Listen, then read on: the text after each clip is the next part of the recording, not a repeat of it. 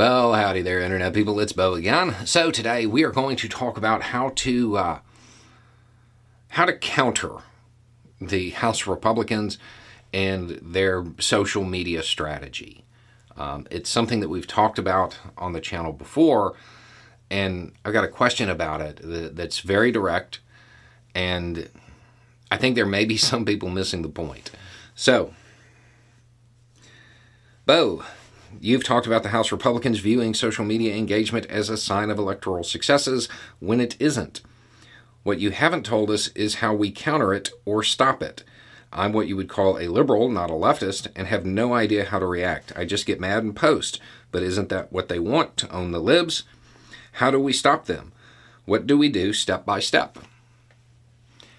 Okay, so if you've missed previous conversations about this, the Republican Party, uh, particularly the the branch of the Republican Party, the MAGA Republicans that are actually in control of the House now, they equate social media engagement with electoral success, despite three failing elections based on this strategy.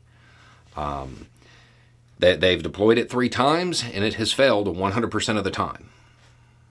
Okay. But it does appear that they are going to continue with this strategy. I mean, they just they're putting the space laser lady who thinks Clinton took out one of the Kennedys and who did the I think they did a speaking thing with Fuentes on the Homeland Security Committee. They're putting a woman who has theories so absurd that Alex Jones would debunk her on the Homeland Security Committee. These are not serious people. They're there for social media engagement. It certainly appears like they are going to double down on that strategy to the extreme. You get mad when they do it. Yeah, get mad. That's fine. Get mad and post, you know, explain to people that Biden isn't sending the FBI to come after Granny's gas stove. That's fine. And yes, they will view that as owning the libs. That's fine. How do you stop them? You don't. You can't. If they commit to this course of action, they have committed to it. More importantly, don't interrupt them. They're making a mistake.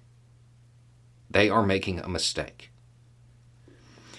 Yes, it will energize their base. However, because of changing demographics and their faulty leadership during COVID, they can't win with just their base. They need the centrists and independents. And this rhetoric alienates them. They've had three election cycles prove this. So, what do you do? Have some milk and M&Ms. Counter the rhetoric, mitigate the harm caused by the rhetoric, and plan the legislative agenda for 2025. I mean, yeah, that's partly a joke because if they do double down and take this to the extreme, yeah, they're going to lose gloriously in the next election. The House Republicans very well may cost Republicans the House, the Senate, and the presidency. That, that, that seems really likely because it does appear that they are set on that course and plan to take it even further. Um, it's, it's not going to work. The other reason I said plan the legislative agenda for 2025 is because those independents and centrists yeah, they're alienated by the rhetoric, but you also need policy to get them to show up. You need to. This episode is brought to you by Shopify. Forget the frustration of picking commerce platforms when you switch your business to Shopify, the global commerce platform that supercharges your selling wherever you sell. With Shopify, you'll harness the same intuitive features, trusted apps, and powerful analytics used by the world's leading brands. Sign up today for your $1 per month trial period at shopify.com slash tech, all lowercase. That's shopify.com slash tech.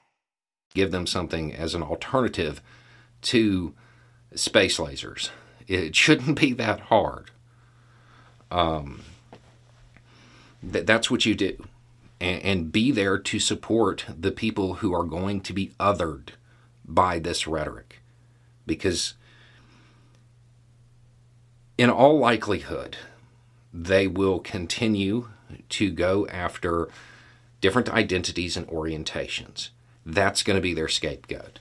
Um, they see that as a winning strategy. Uh, it, it certainly doesn't appear to be one, but that's not going to stop them from trying.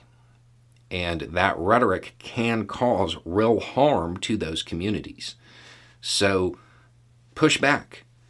Let the politician think that they own the libs, but don't let that rhetoric spread. Stay in the fight. But as far as stopping them from doing this, you're not going to be able to. Um, they will continue down this road until they realize it's going to lead to failure. They have two years to come to the conclusion that the last six years or last three election cycles weren't a fluke. If they don't realize that, they'll just continue doing it. Um, from an electoral standpoint, there's nothing you actually wouldn't want to interrupt them in this.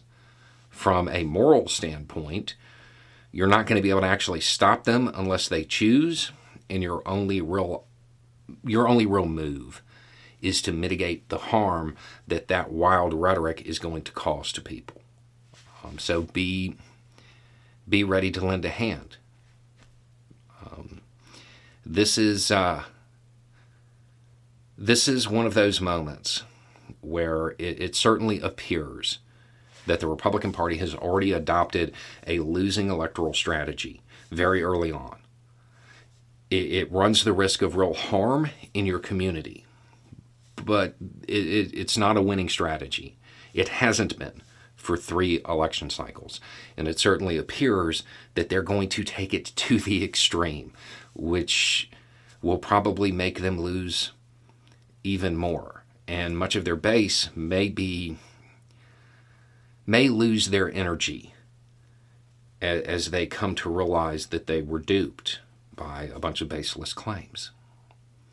Um, from the election standpoint, it, it's they're setting up the Democratic Party to win. From your friends, your neighbors, there there's real harm that could impact them that you have to mitigate.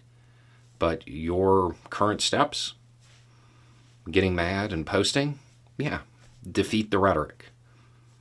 But uh, that's really all you can do. Anyway, it's just a thought. Y'all have a good day.